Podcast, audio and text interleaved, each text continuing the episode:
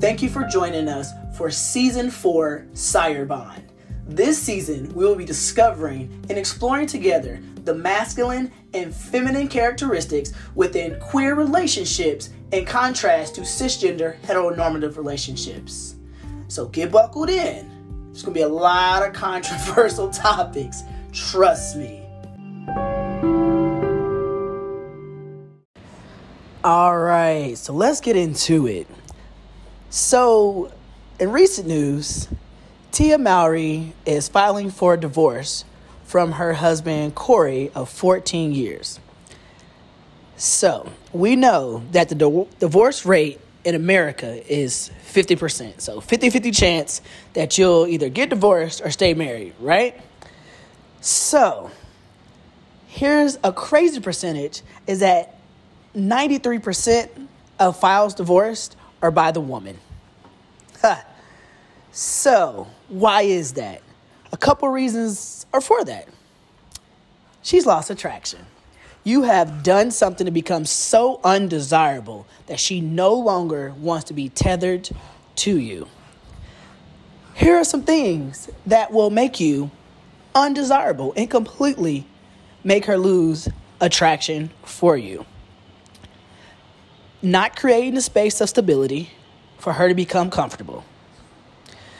Not creating any form of security, not being able to properly provide and protect, and not having any sort of ambition, any sort of goals, any sort of plans for the future.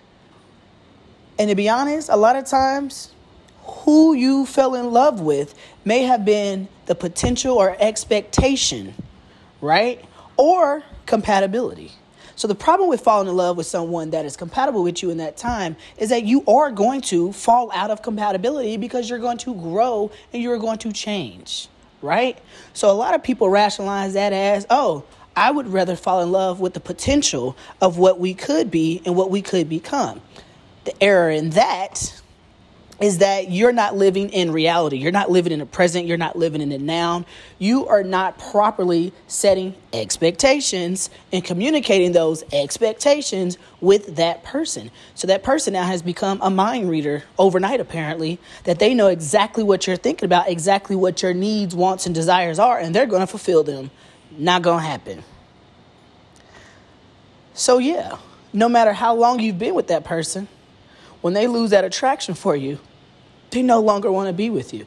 And some things that you can look out for that they don't want to be with you no more is they become royal bitches to a point where they want to argue, they're completely combative, they make everything that you do in the space that you share with them uncomfortable, right?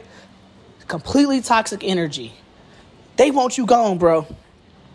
If every day they're picking fights with you, no, no, no, no. They're not just having that time of the month, trying to be cute because they want attention and sex. Not when it is consistent. If it's here and there, now and again, sure. But if it's daily to a point where you literally have no peace, that you go to sleep with all this anxiety and frustration, and so does she, she doesn't want you there. She does not want you. So, this is what you'll do get your shit and leave. Leave. I'm going to tell you one or two things. If you feel like you're not sure if that's what's happening and those are the things and text, tactics that she's doing, just leave. If you feel like having a conversation is not going to resolve it, or you've had a conversation and you feel like you're not going anywhere, just leave. Trust me, if you leave a woman and she knows you're going to leave her, she's going to do one or two things good riddance, send your ass off, or she's going to chase you. If she doesn't chase you, bro, continue going about your way. It's all right. Life is too short to stay with someone that doesn't want you anymore.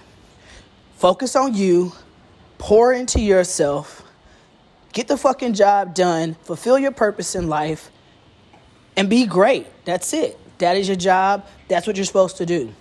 Trust me, you will attract those that need to be attracted to you.